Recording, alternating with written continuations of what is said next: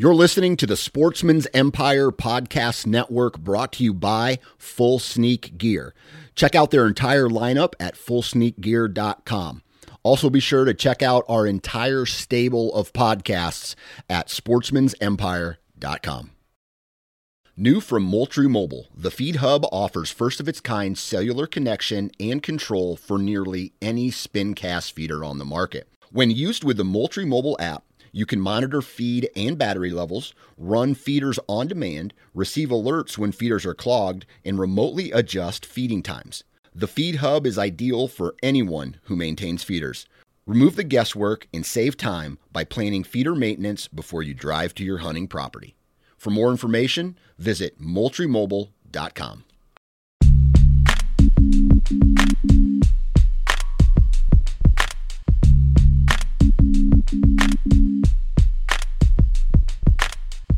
Welcome to the Nine Finger Chronicles podcast, brought to you by Exodus Trail Cameras, the number one podcast for bow hunting product information and hunting stories from across the nation.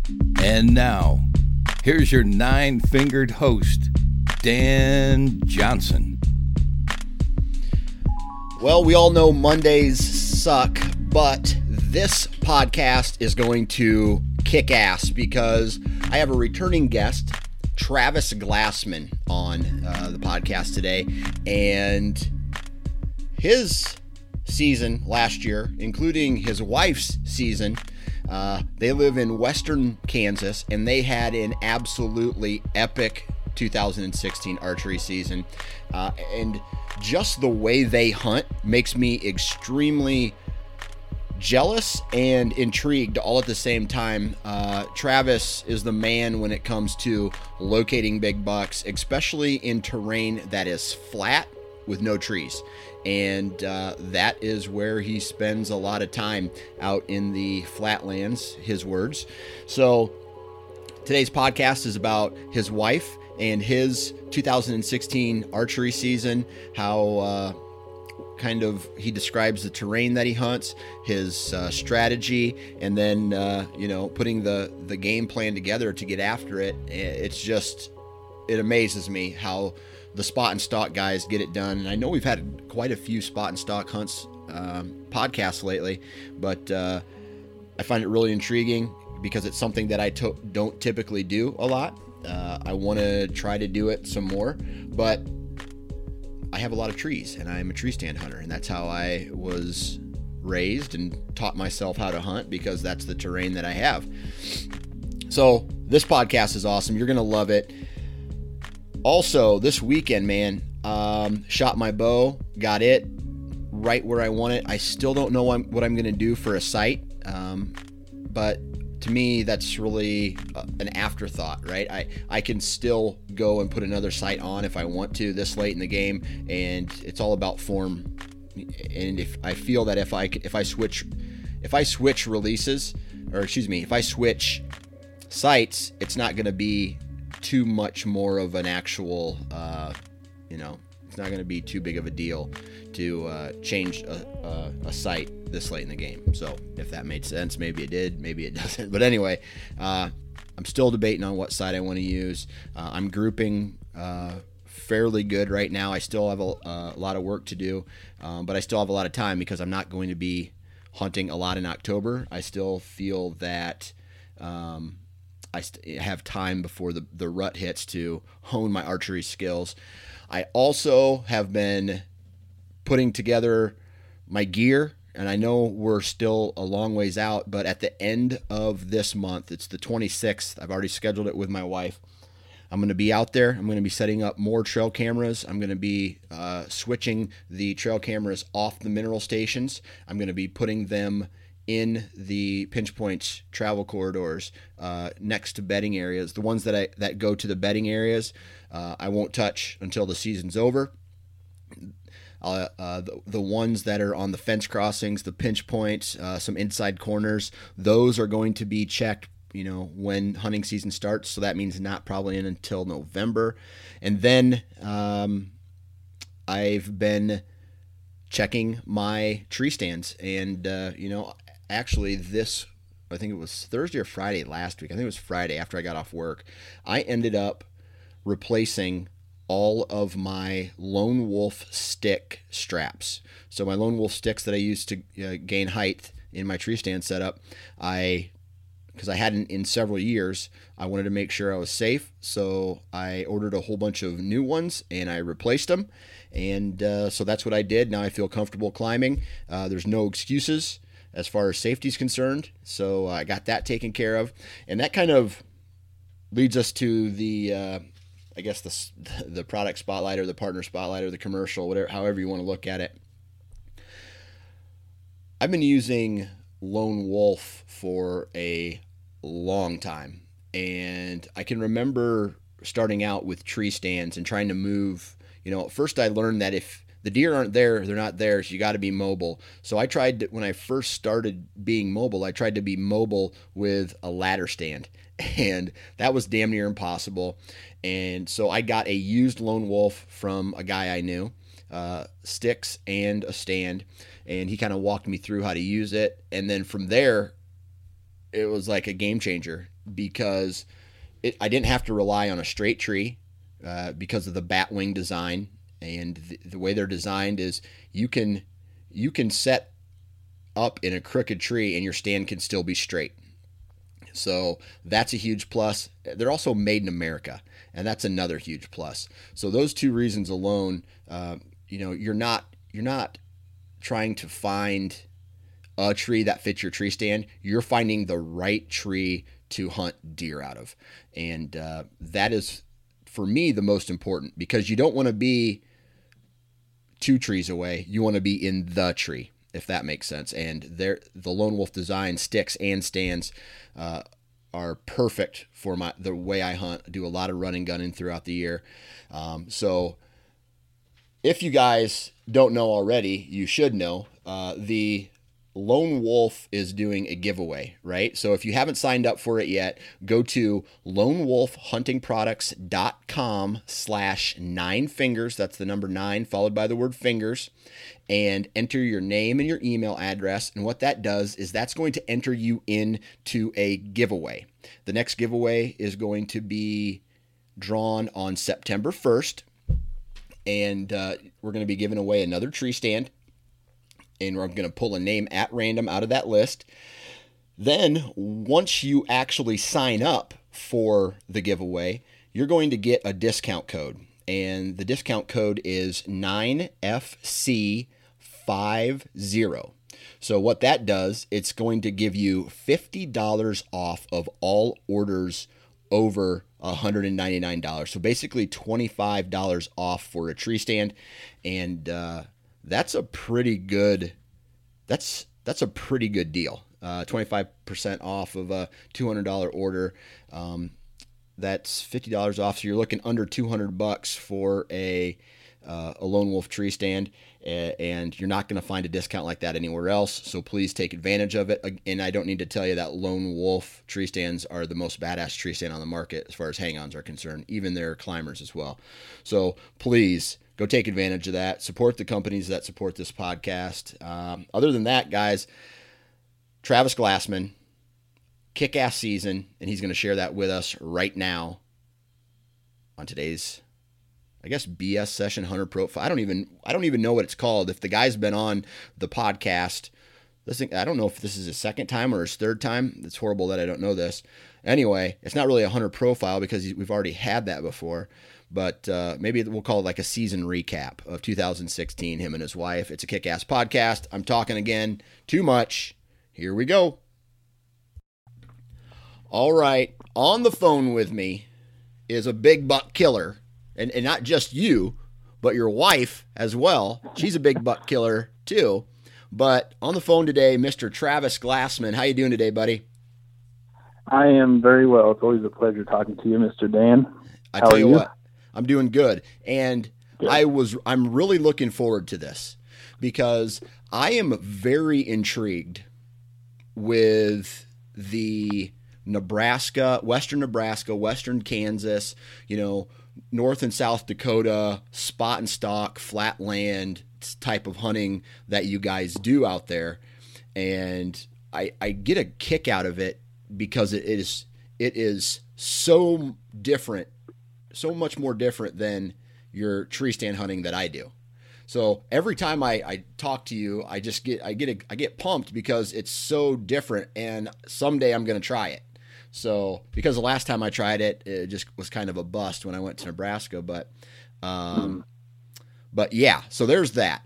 Um, you live in western Kansas, correct?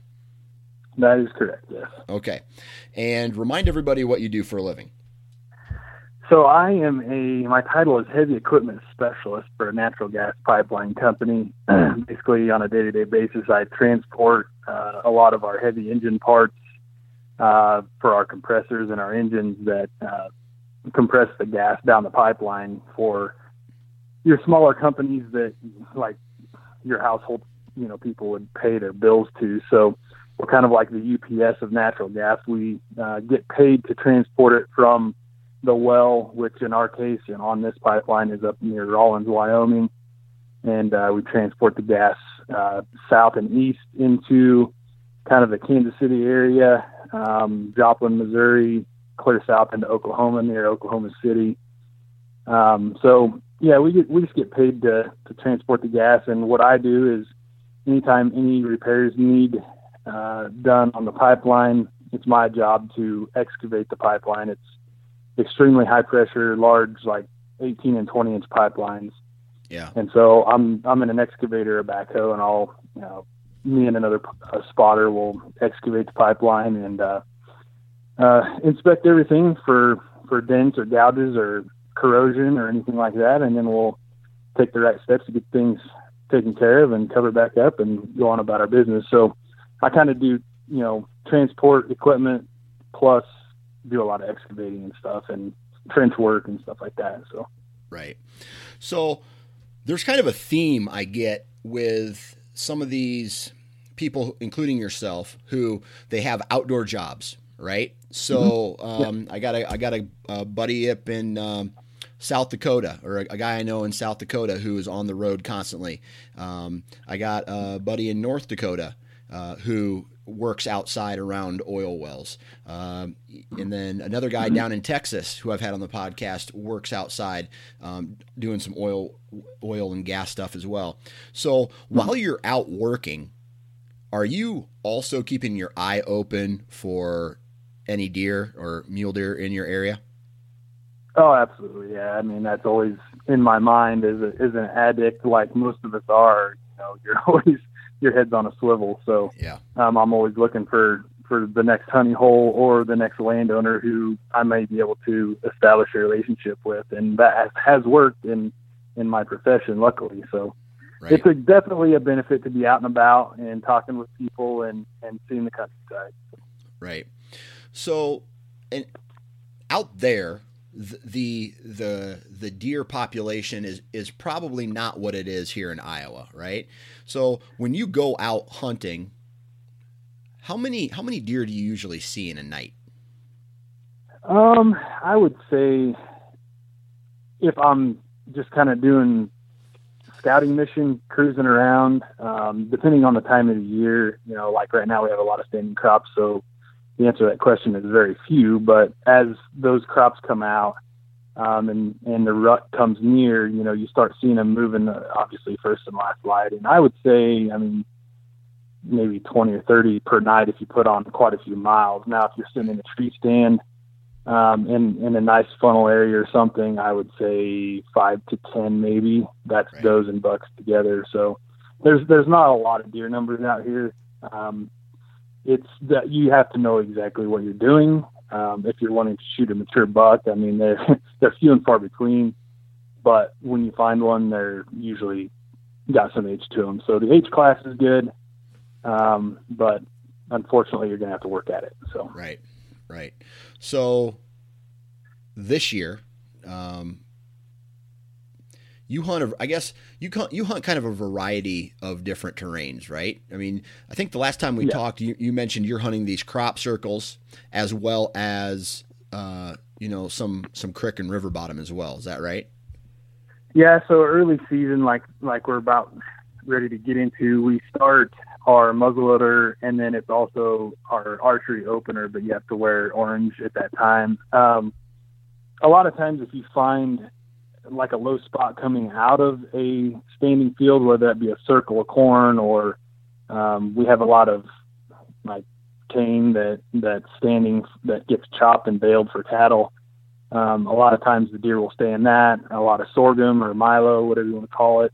Yeah. Um, so if you can find where a deer or group might be exiting one of those fields, that's a great ambush point because you can stay concealed, obviously, with the standing crops. I mean, it's it's really nice to get the wind in your favor, get tucked in, and you can usually stay very hidden. So, Yeah. um, yeah. What was the next question? so so with with all that said, uh, do you have any? Do you have? Do you run trail cameras? I mean, do you got any deer that are on your hit list already for this upcoming year? um, I have gotten my cameras out, and I've only uh, six of them. I, I have a dozen, and I have them spread out amongst a few different small properties.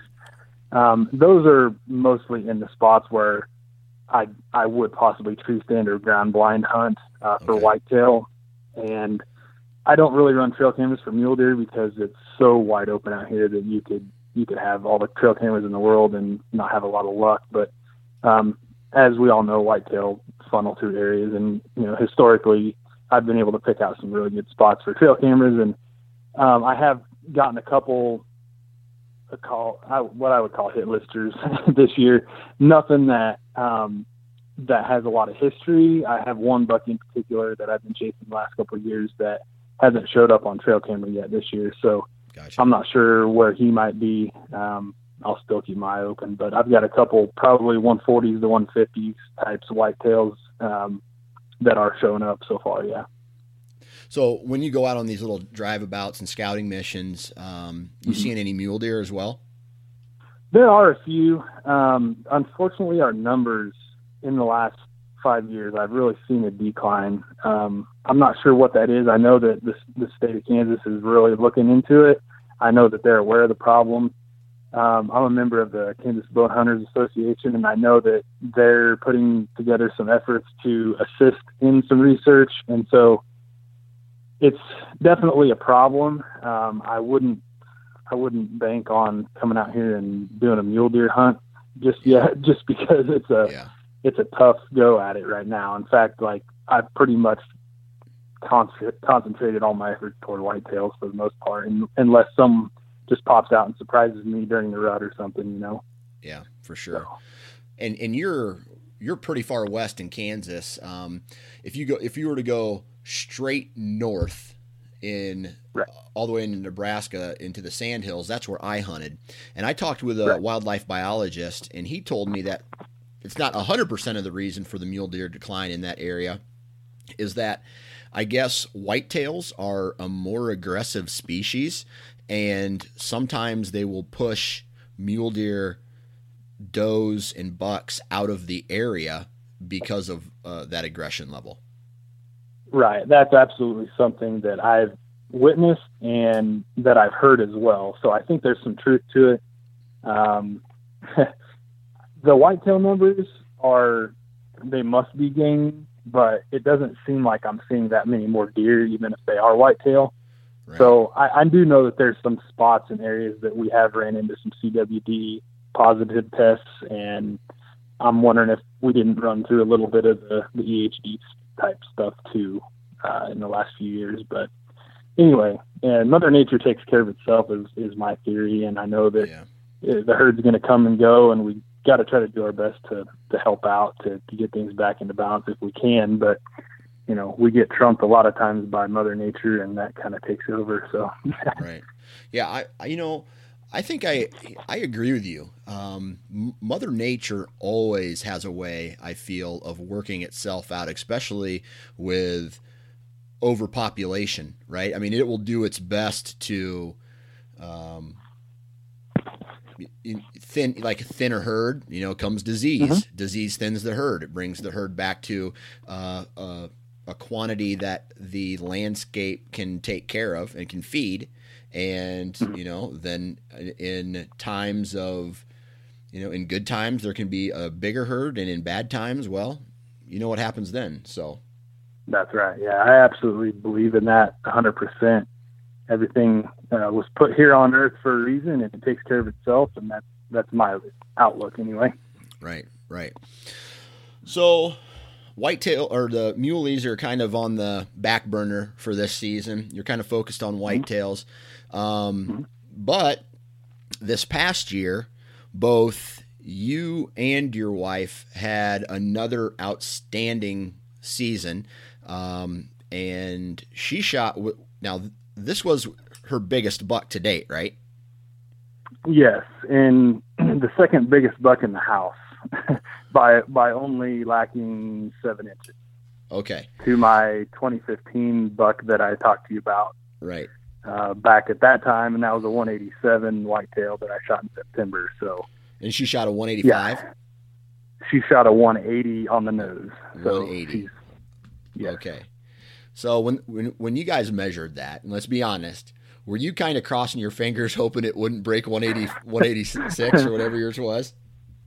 Well, um, my wife and I have such a a joking and and prodding relationship that right. I knew that I would never live it down if she outdid me.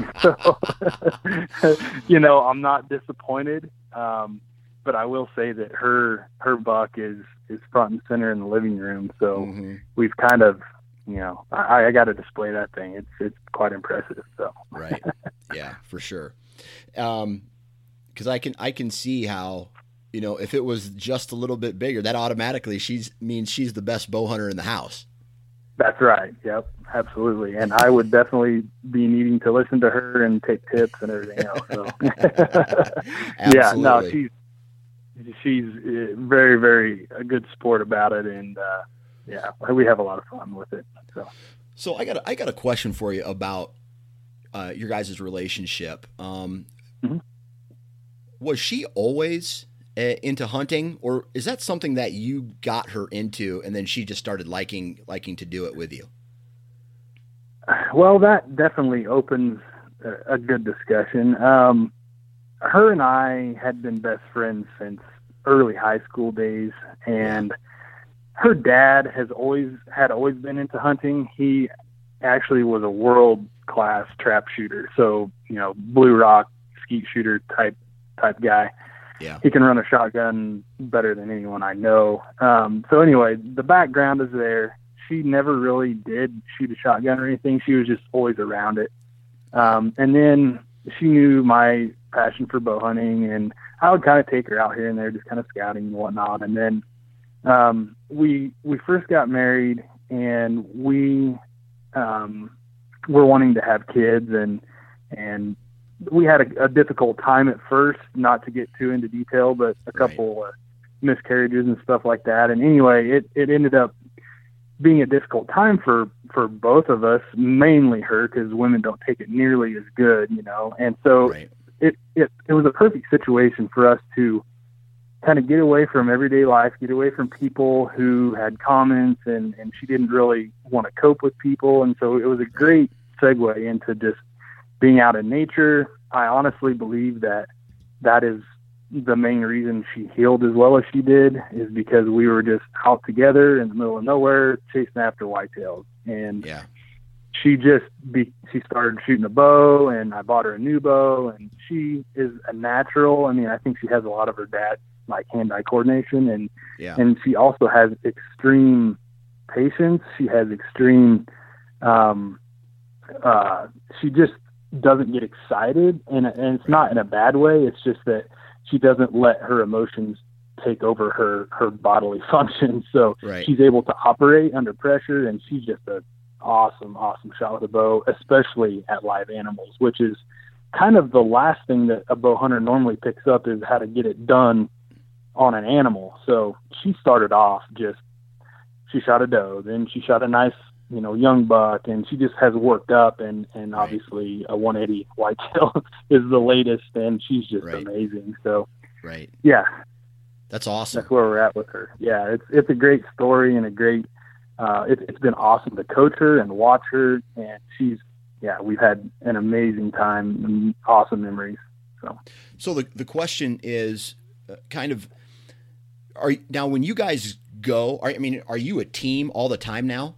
Uh, I mean, when you go out, you go out together, or or how's that work? I mean, let's say there's a, a buck, you flip coins to see who goes, or just just just open conversation when one's available, one's available, and if it's not, it's not. How it works now is she's not as um, addicted as I am, and so Gotcha. she's especially now that we've had kids. We have a three year old and a five year old boy, and that takes up obviously a lot of time. I'm pre- preaching to the choir with you, um, and so we can't both be gone unless we have a sitter. So Right. basically, what happens is I take my rut vacation.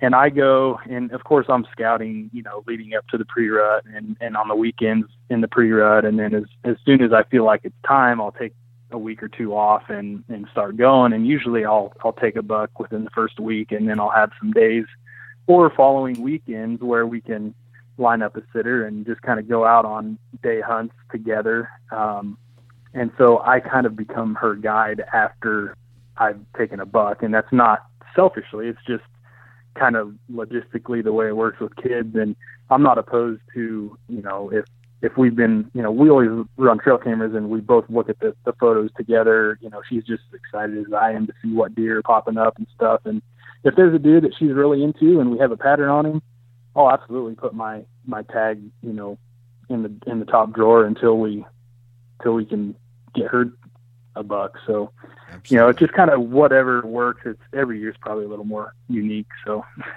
Absolutely, absolutely. Well, that's kind of that's really cool that she's kind of willing to go out and you know share that that experience with you. Um, the next question I have is from a, one father to another. Uh, you got a you got two boys, and uh, Yeah. I take it they are really interested in seeing what Daddy's doing when he goes out there. I mean, are they tagging along now, or uh, how close do you how close or how ready do you think they are, especially your oldest boy, until he's ready Right. to maybe tag along?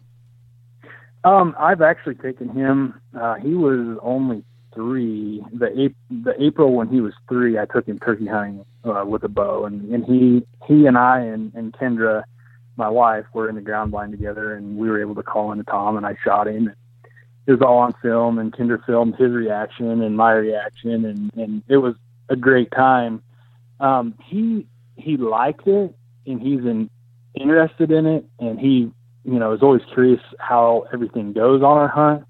And I've asked him to go pretty much almost every turkey hunt. Um, I don't Right. think he's quite there for deer yet, um, just because it sometimes it gets a little bit long on the sits and stuff like that. Right. But I mean, there are times, you know, especially now, he's almost six, and we'll be able to, you know, maybe try to get like a an hour or two hunt in the evening if we have kind of a slam dunk spot, maybe for a doe or something like that. You know, Right. um, that would be awesome to take him along, and and I will offer that every time I go. It, I just kind of leave it up to him, and he's probably not going to be as interested at first as my youngest. My youngest is all boy. He's all about dad. He's, you know, we live on a, a little farm with 15 acres, and he's on the tractor with me as much as he can, and, and he just will not let me do anything. If I walk out that door, he he's got radars and he hears the door shut. You know? So so Daddy come, Daddy I, I come. imagine,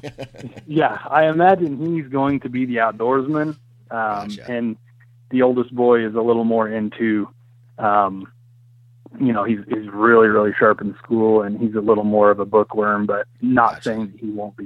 You know, he, he's a sports too. He loves playing golf and baseball and stuff like that. But um, anyway, yeah, it's it's going to come for sure. for sure. Awesome. Now, I did getting back to this 2016 season that you guys um, had, where y- your wife shot a 180 and you shot what a one like a 165, 160 class. Yes, yeah, Okay. middle 160s is what he ended up going. Not that I'm really worried about that, but Right. to give people a reference, yeah. And that, yeah, I- that's exactly what I'm asking for. Um, so now let's start at the very beginning. Uh, so 2000 and, 2015, you shot Mhm. uh, an absolute giant, an, out there again, and mm-hmm. you know we're talking flat terrain, and this was from the ground as well, right? That 2015's buck buck was from the ground. This whitetail, these two bucks were were from the ground as well. So after you after you shot that giant last year, and Kansas is only a one buck state, right? That's right. Yes. Right. Okay. So the season ends, and what you had just shot is that that's the biggest buck of your life, right? Yes, it is. Okay. Mm-hmm. So you just shot the biggest buck of your life. Um, what was your thought process after that season was over? Were you thinking about other deer that you had maybe seen or that you had a, an idea were around for the 2000 the next 2016 season or did you kind of take a little break from thinking about hunting or I guess talk, talk to me about what you were thinking after that season was over leading up into this season. Okay, well I tagged out early in September, which I usually take my season into the rut and, and usually fill my tag by the end of November.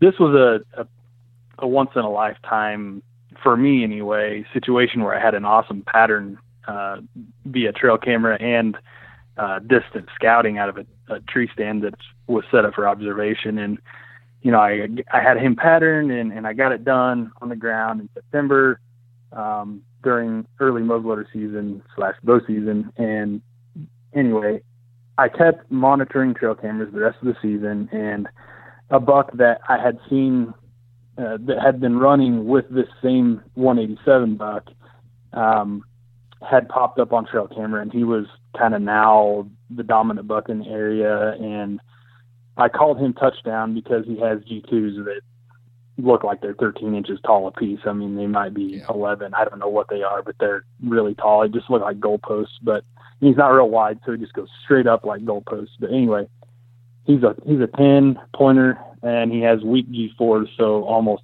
kind of just an eight.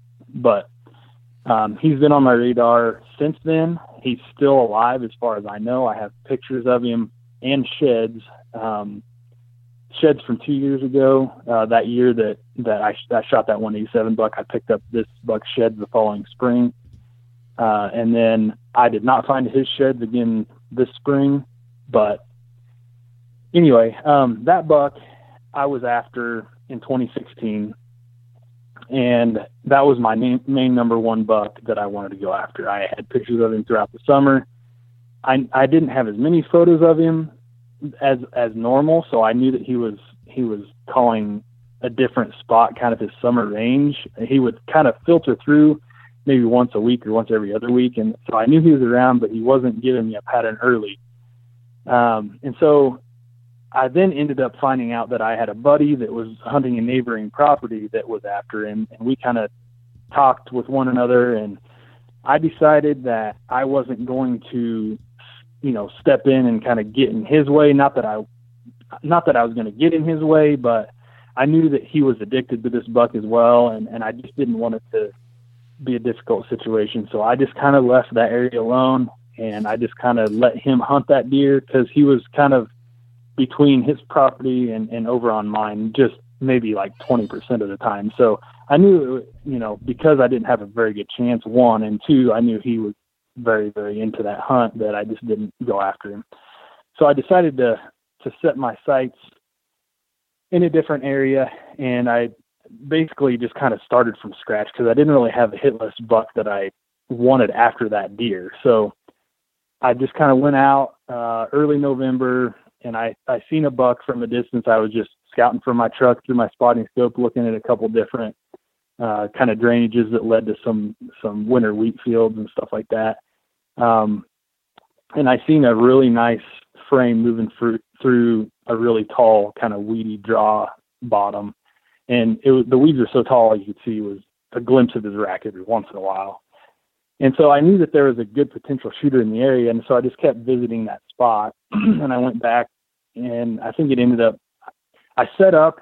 Um, I, I moved in a little bit closer on foot with a spotting scope and a video camera and and a decoy just in case he happened to be. You know, I, I figured that I was going to be south of him probably oh, a quarter of a mile or something like that. But the draw actually came clear up to where I was sitting, and so I knew it was just kind of uh, there was a small chance that I would get an opportunity. So obviously I took my bow and everything set up. It was like November 3rd, I think it was. So I set up hoping just to scout, get an eye on him, you know, get a little bit more of a definite spot where I could see him crossing or something like that, or I could move in again the next night and ended up getting a good pattern or, or I thought it was a good pattern.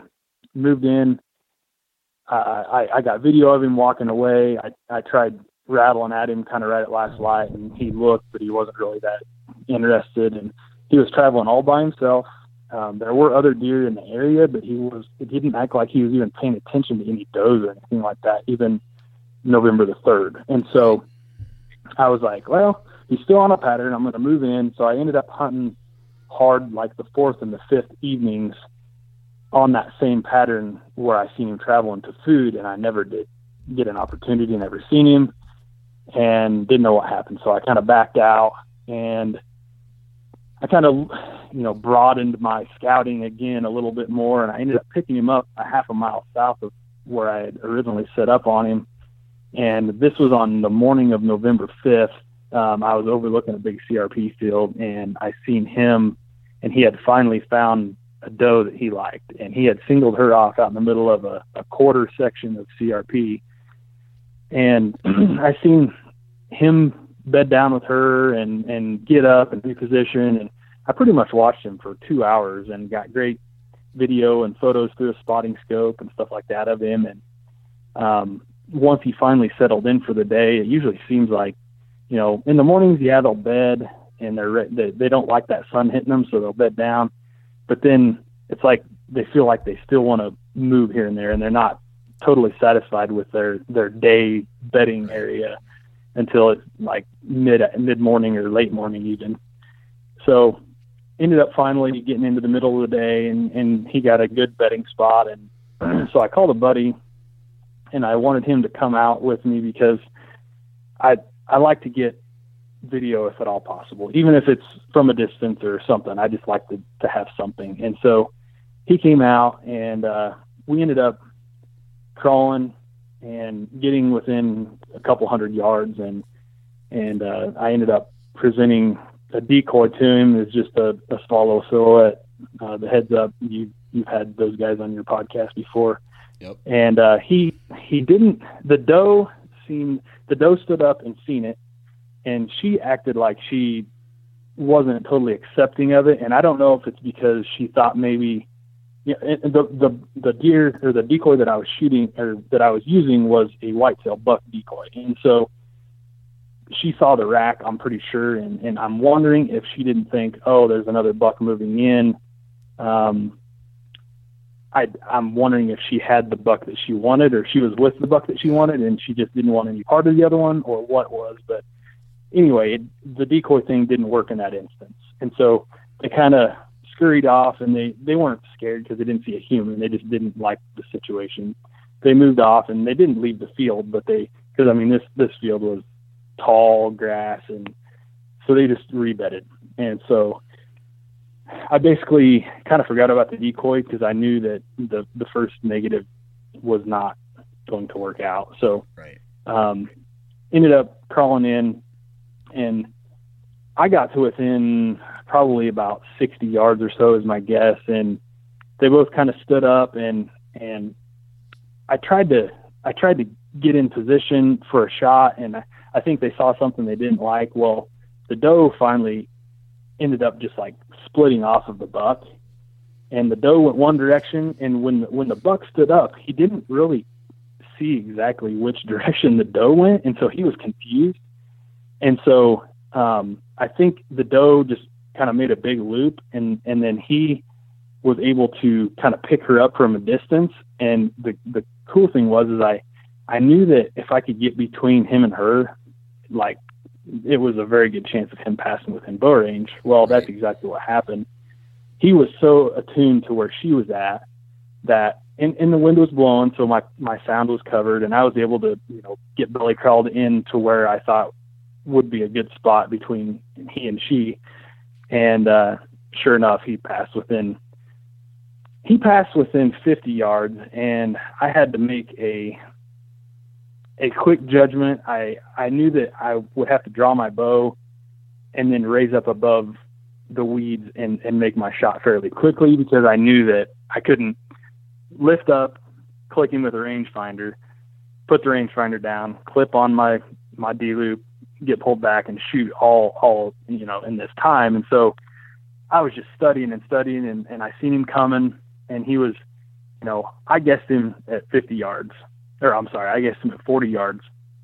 And I have a CBE three pin sight and I just dialed it to, to 50 yards and, or 40 yards, I'm sorry. And I made the shot and unfortunately the arrow fell just a little bit low. My estimation was a little bit less than what he was. I think he was more like 45 or 50. Well, I just grazed his brisket right under his heart, and it, it kind of cut him in one of the front legs, which obviously none of us like to wound a deer. right. So that happened, and luckily he was bleeding pretty good, and he didn't want any part of the doe after that anymore. He went and bedded off by himself, and after kind of gathering my things and kind of reanalyzing the situation and, and letting him kind of get settled back into his spot. And, and I knew he wasn't going to want to move a whole lot. Uh, and I knew it wasn't a fatal shot, or at least I didn't think it was. And so I waited a few hours just to, you know, make sure he wasn't just going to kind of put his head down. And he just kept holding his head up. And I knew that I had to, I had to go in for a follow up. And luckily I ended up making the right move and getting within bow range again and, and getting a good shot once he kind of stood up toward evening and I made a perfect shot on, on him on the second one. So it was a little more of an adventure than I wanted it to be, but as we all know, everything doesn't go perfect with a bow and arrow. So right, absolutely. Now, when you hit him and found out he wasn't fatally wounded, did he hmm. did he know you were there, or did he just like, oh shit, what happened, and like kind of trot off? He pretty much just trotted off. He didn't really know what happened. I mean, he didn't catch your wind or saw, anything, did he? No, the wind was perfect for me. Um, there's no way he smelled me or anything like that. I do think, you know, once once I raised up to release the arrow, I think he, he, you know, he obviously looked at me and he saw something wasn't right, and so he wasn't so startled that he just ran a mile when, and one he, you know, had been hit, but once he went off probably 500 yards, he just found a spot that he wanted to lay down, and he was content with staying in the same area. And he wasn't on alert really. He he kind of he put his head down, you know, kind of to rest several times, and then he kind of picked it back up. And he didn't act like he was just keyed up on, you know, someone sneaking back in on him. I mean, it was he was relaxed. So. Gotcha. And then, you, how how far was the second shot? I ended up getting within about 50, I think it was. And it was as the day progressed, the wind went down like it always does or usually does. And so as I got closer and closer, I had to pick the times where I could make movements through that tall grass. And so like you'd get a gust of wind and I'd go, you know, a few more yards and then just keep, you know, keep waiting him out and waiting the wind out and, and try to pick your best times to get snuck in. And, you know, that's one thing a flatlander learns real quick is yeah. is the tactics of spotting and stalking. so, right. right. yeah. So, so, okay, you mentioned something about scouting. Uh, mm-hmm. it, when you went, you know, you, you pretty much backed off the one property. You let your buddy have it. You went mm-hmm. to another piece of property that you had access to, and you, you were telling me you were saying I was scouting. So is scouting for you because it is so flat? Like parking on a road and using a spotting scope, or are you doing any type of boots on the ground looking for trails and, and footprints and rubs or scrapes or any sign like that? It's half and half. Um, there's a lot of times where I'll just, you know, go on a walk with my bow, you know, and, and yeah, it's a lot of flat stuff out here with a, a little bit of mixture of drainages and small draws and trees and stuff like that. Um, so I'm always looking for deer sign, and I do have good luck with trails and scrapes. And and I've, you know, if you find a scrape out here, uh, it's usually under one of the few trees that we have, and so that's usually a really good area to to pick up pictures and take inventory of bucks. And so um, that is one tactic. Yes, you're right. And then the other is is I'll I'll take a backpack with a spotting scope and a tripod, and I'll march.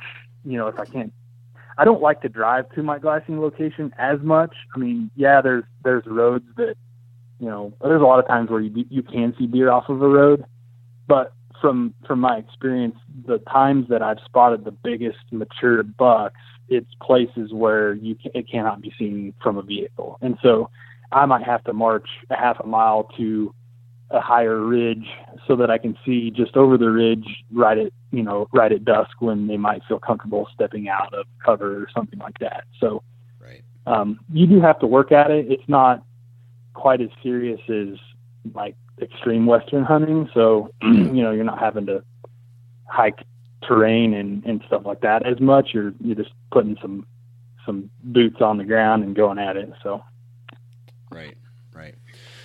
So you ended up taking, you know, that was November 4th, right? Or November 6th or 5th when you shot this buck?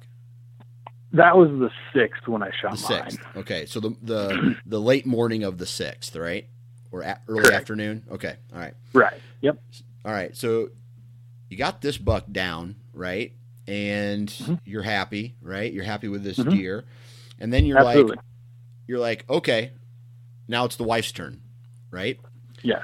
So did you approach going, you know, taking your wife the same way? Like, okay, let's go to a property, let's do some scouting through the spotting scope, uh, let's see if we can locate anything, or did you did you see the buck that she or know about the buck that she went after? well, unfortunately, I had zero history with the buck she shot. Okay. It was in a totally different area than we normally hunt. Um, what exactly happened was because we didn't have. I'm going to back up real quick. Yeah. Um, so what happened right after, you know, we took a few days off, of course, after I shot my buck, to, got things taken care of, and then I think it was the following weekend or something like that. we decided to go out to that same area where my buddy was hunting that big buck, and by this time he had told me a couple different stories, and and he let him kind of slip through his fingers a couple different times, and I knew he was frustrated, and he kind of gave up for a little while, and he was just kind of taking one of those moments that you need, you know, to kind of recoup and. So I decided I was going to go back out in that area and I'm going to check my trail cameras because it, it it had been, you know, I hadn't checked them since late October, and I knew obviously, um, you know, this at this time it was right around the 10th or 12th of November, which is absolutely prime time. And so I, I slip in and I check the cameras, and sure enough, he's there. Like, I mean, three, four days in a row during daylight. I mean, moving right through this uh, kind of a, a cedar tree row, um, you know, shelter for cattle and stuff like that. So we decided that we were gonna same set- buck originally, right? This is the same buck This is- that he this buddy you left because this buddy was hunting, right? exactly, Okay, I exactly. gotcha. But what had happened was my buddy, he had pressured him enough and messed a couple hunts up that it ended up jumping over onto the side where there was no pressure since I had been leaving it alone. So now he's fair game for us. And we had a pattern on him and I told my wife, we have got to act on this pattern. I said, it's very rare, you know, it's prime time. It's very rare that you get daylight movement on a, I mean, he, he was six years old last year and he's, if he's alive, he, he'll be seven and a half this year. And obviously the prime of his life, I mean, as big as he'll be. So last year, I'm guessing somewhere around the mid 160s is basically an eight point. I mean, just a, a big old frame buck. Yeah. And so anyway, he shows up on trail camera. We slip in one evening, and this keep in mind, there's a couple different patches of like cedar tree rows and stuff, and it, it's kind of around a farmstead, and it it's in the same area that I shot my 187. And uh, this buck is basically just running through these tree rows chasing does because it's a perfect doe bedding area. and so we ended up slipping in there and set up for evening, just, just kind of a still hunt in the evening, uh, a ground hunt, kind of made ourselves a natural little blind out of the cedar limbs and stuff. And I ended up not seeing him on a normal, you know, pattern or anything. He wasn't moving through there. And so I decided I would start a little rattling and grunting.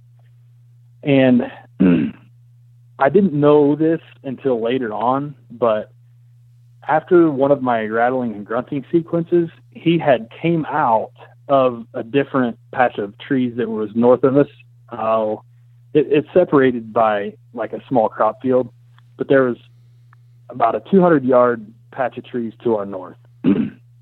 that buck had stepped out of those trees, and the reason I know this is because I had talked to the farmer afterwards, and he goes, "Hey, I seen that big buck you were talking about," and I'm like, "Well, which one are you talking about?" And he goes, "Oh, that that big racked one, you know." And he's not a hunter, so he was just right. you know kind of ho humming through there, and ended up. He goes, "Yeah, your your pick." He was standing within 20 yards of your pickup. And I know that this is the exact same night because that was the only night we hunted out there. And we left the tailgate down with our bow cases sitting on the tailgate because w- this was on private land away from any roads. And anyway, yeah, the farmer had kind of made a pass through there right at last light. And unfortunately, I think that's the reason why he didn't, he, we didn't get him called in that night. I honestly believe that we called him out of that patch of trees. The farmer came through and seen him. And I think that's what made him kind of go back in the cover, I truthfully believe that that deer was coming to our call that night because he he told me the exact time, and obviously it was the time yeah. of hunting, and so anyway, um, that was kind of an unfortunate unfortunate circumstance, and we ended up trying one or two more hunts on that buck, and ended up I think he ended up moving on to you know chase the doe herds wherever that might have been, but anyway, right. So back to Kendra's 180. Um, this was around November the I think 13th or something like that. It was a Sunday, whatever Sunday was, 2016, near in that mid-November time. Um, so I told Kendra, I said, "Well, I'm kind of back to the drawing board again. Let's just kind of go on a, you know, we, we're we got a babysitter. It's just you and I. Let's enjoy the day. Let's just go cruising and let's. It's the rut. Let's see if we can just get lucky and find something." up checking does, chasing does, whatever, and then maybe get lucky and you know cut one off, bed one down, whatever. So that happened. We see some bucks uh, chasing a few does, and this was a long ways off. So I put the spotting scope on my on my pickup window, dial it up, and there's two bucks that just were getting ready to get into a fight over one hot doe. And the buck that Kendra ended up shooting fought off another buck that was no slouch by any means. He was probably in the 150s, and took this doe and bedded her down in a pasture fence line that had weeds grown up in the pasture fence line. So it's not close, you know, it was close enough to the fence that it didn't get farmed from the crop field. It was adjacent to it. And you jump the fence from that crop field and you're into like a cattle pasture for grazing. So they bed down in this. It was a wheat a wheat stubble field, so the stubble was probably know, thigh high or something like that, and the deer felt comfortable out in it because when they laid down, they could pretty much disappear.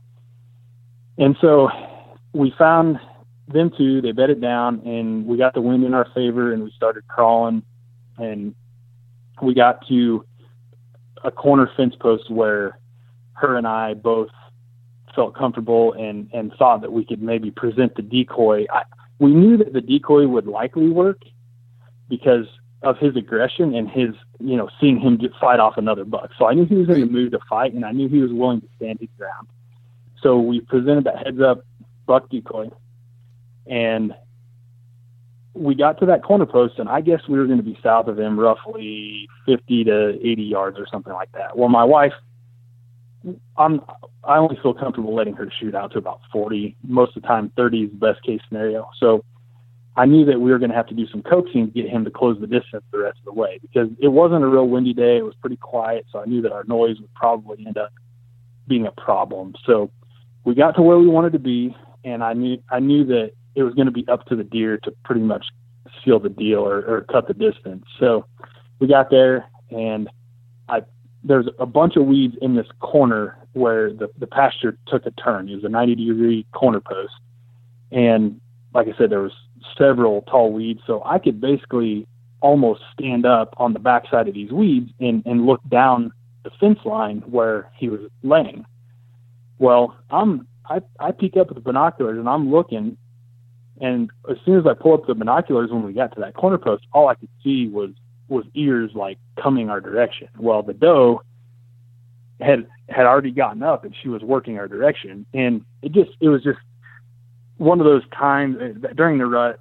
She was uneasy. She was in heat. He was uneasy, following her, you know, wherever she was going.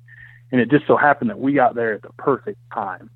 Right. She had already gotten to about 30 or 40 yards, and he was five or 10 yards behind her. So I hit the ground. I kind of pulled Kendra down, and I said, "Get right next to me."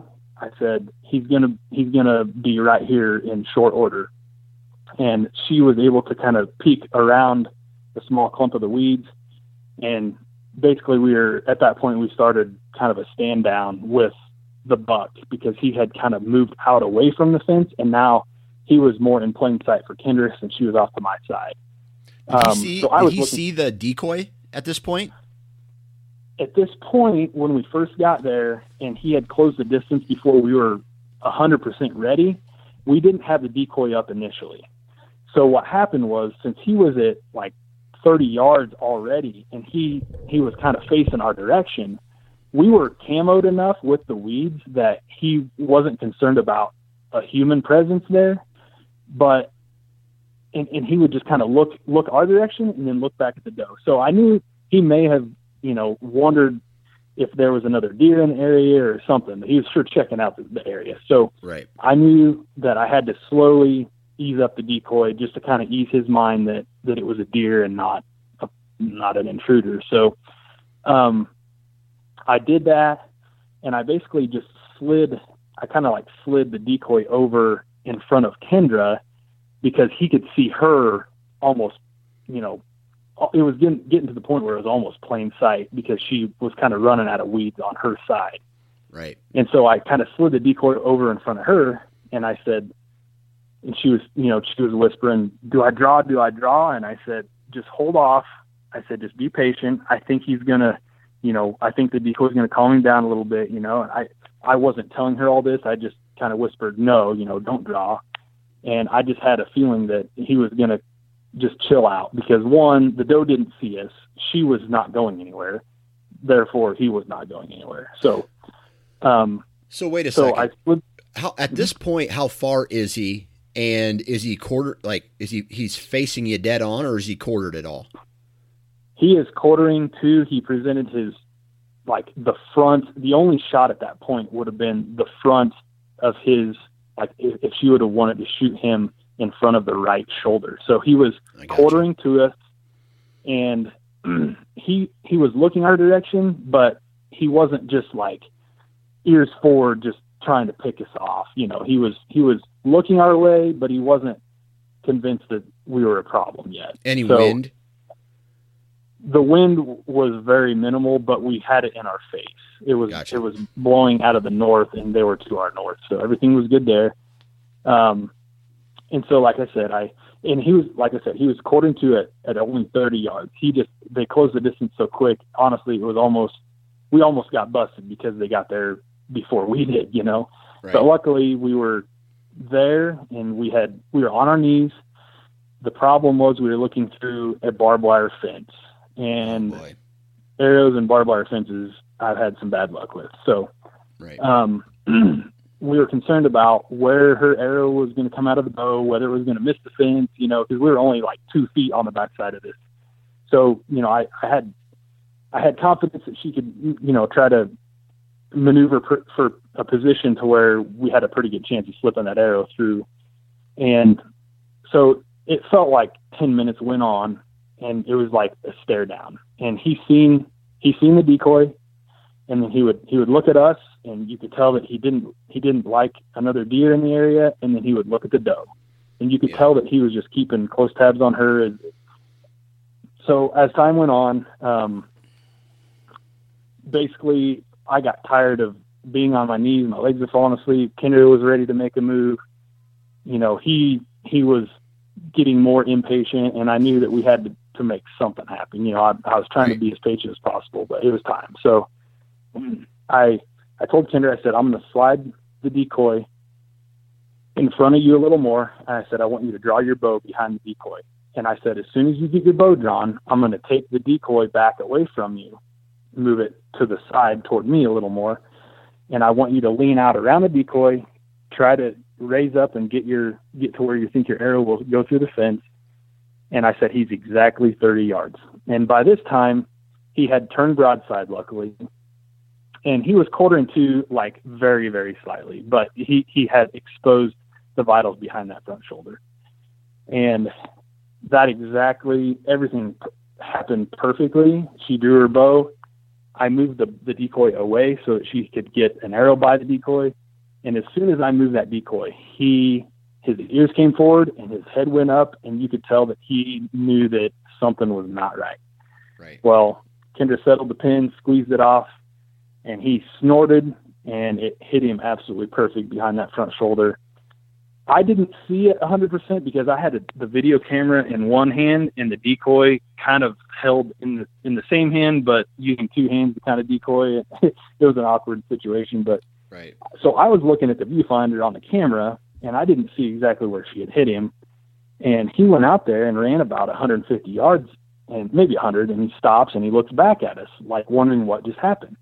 And he did not act hurt at all. And I'm like, "Did you hit him? Did you hit him?" And and she's like, Well, I thought so. And he just stood there. And I'm like, Well, let's just get down and watch him, you know. And I'm thinking, Oh, here we go. We're going to, you know, something went wrong. Right.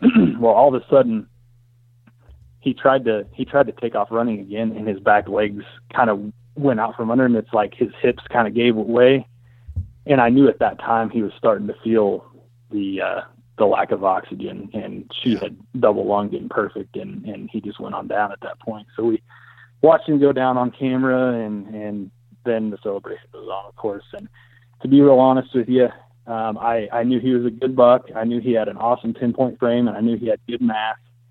But this was one that grew 20 inches when you walk up to him. Really. I thought he was somewhere around 160, and we walk up there, and his main beam mass is bladed all the way around. His brow tines are, I forgot the measurements, but they're like 10 inches. They they go up and then they kind of curl backwards, and so when he's looking at you, it doesn't look like his brow tines are as long. Yeah. But when you look at him from kind of the side view or the back, you those brow tines curl back and they're just inches like crazy on those brow tines. And yeah. he's just an awesome, awesome. He's kind of a compact frame, but the mass and and the brow tine length are what make him just amazing. So Man, I, I, while you were saying that, talking about that, I pulled up the video of your wife's Yep. hunt, uh, of you in that hunt. I, it, it abs, like I said at the at the start of the show, it absolutely blows me away that a hunter can be successful. You guys can be successful, and it's because I, I I'm not used to it myself, right? So. Mhm. uh, there's no trees. It's flat Right. forever. and you know, this buck is walking in the middle of uh, some tall grass, or you know, some it would it, the grass is coming up to the belly of this buck, and they stick out kind of like a sore thumb to a trained eye, like you know what you're looking for. And I'm Right. almost sure that you guys, in a way, are sticking out, even with camo on. At you know, if you were to stand up and walk, so mo- oh yeah, it's very easy to see movement out there, right? absolutely, yeah, absolutely. So it just blows me away. And then, you know, to sit here and listen to you guys be successful in these conditions is, is just amazing. And and watching, you know, I'm going to make sure that um, I I share the video uh, with all the listeners. But um, it's, uh, dude, I, I want to. I can't wait to get out to the flatlands again, like Nebraska or North or South Dakota or Kansas, and give this give this stuff a try because um, the guys who are doing it, especially the you know not necessarily with the heads up decoy, but with decoys in general, out like what you guys are doing, just kind Mhm. of it, it's so cool. It's so cool. Yeah.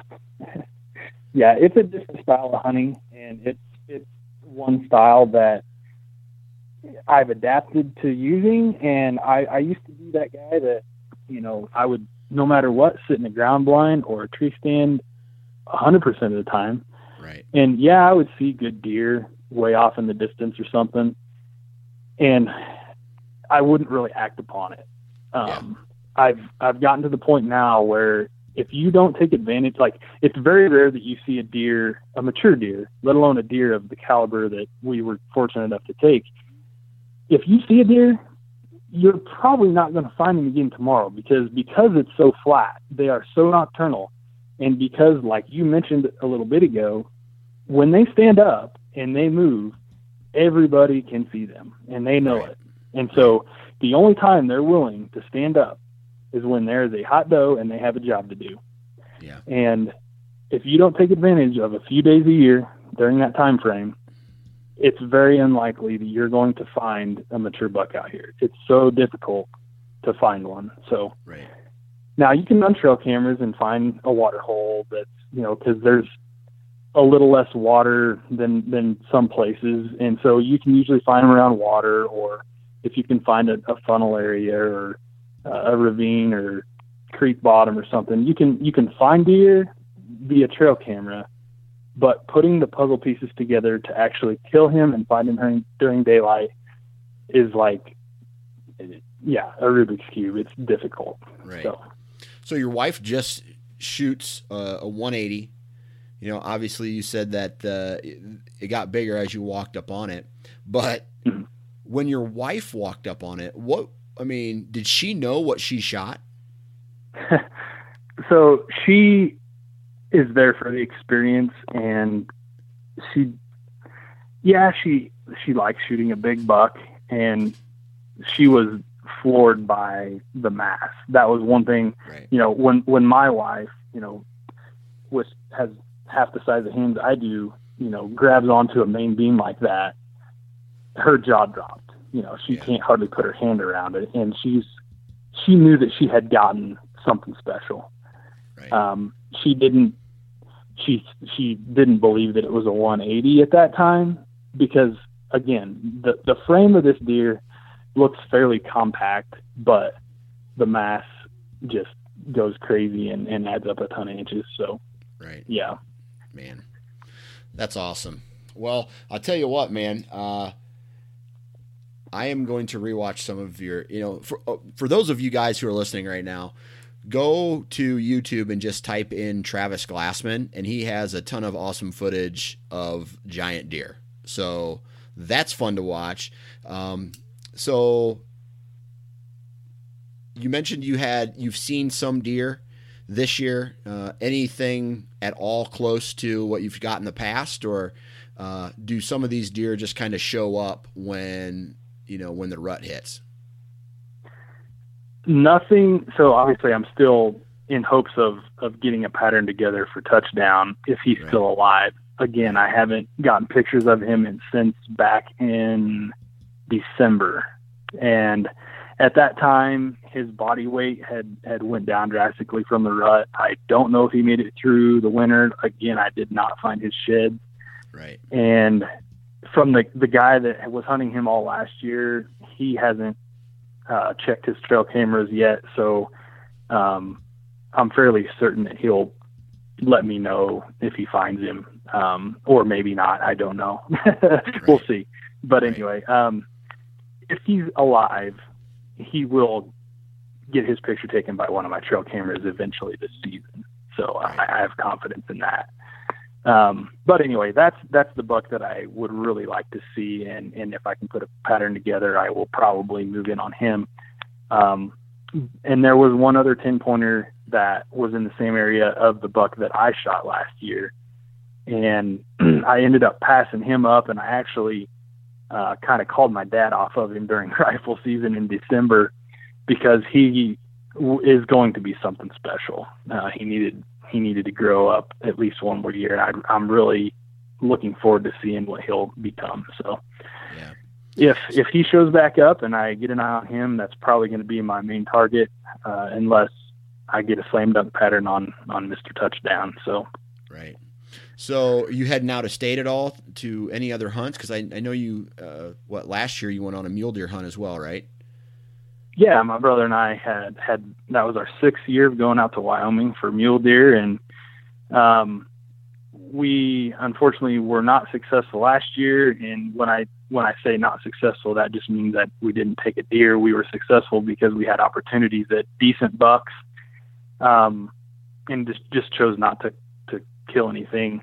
We kind of set our bar fairly high because we've been fortunate enough to shoot several muley and whitetail via spot and stalk, and we just kind of you know made our own bed when we didn't come home with anything. So, Right. um, but anyway, this year um, he's expecting his fourth boy in September, and so that pretty much made his trip non-existent. and so, yeah, yeah, I know. Um, luckily, I have another buddy who has been trying to get me to go with him on an elk hunt uh, to Idaho, and this was the year that I said yes Right. because I my brother couldn't make it. So we are going to Idaho um, in about the 13th of September through I think about the 25th or something like that. So um, I'm really looking forward to that. Um, it's going to be a little bit different.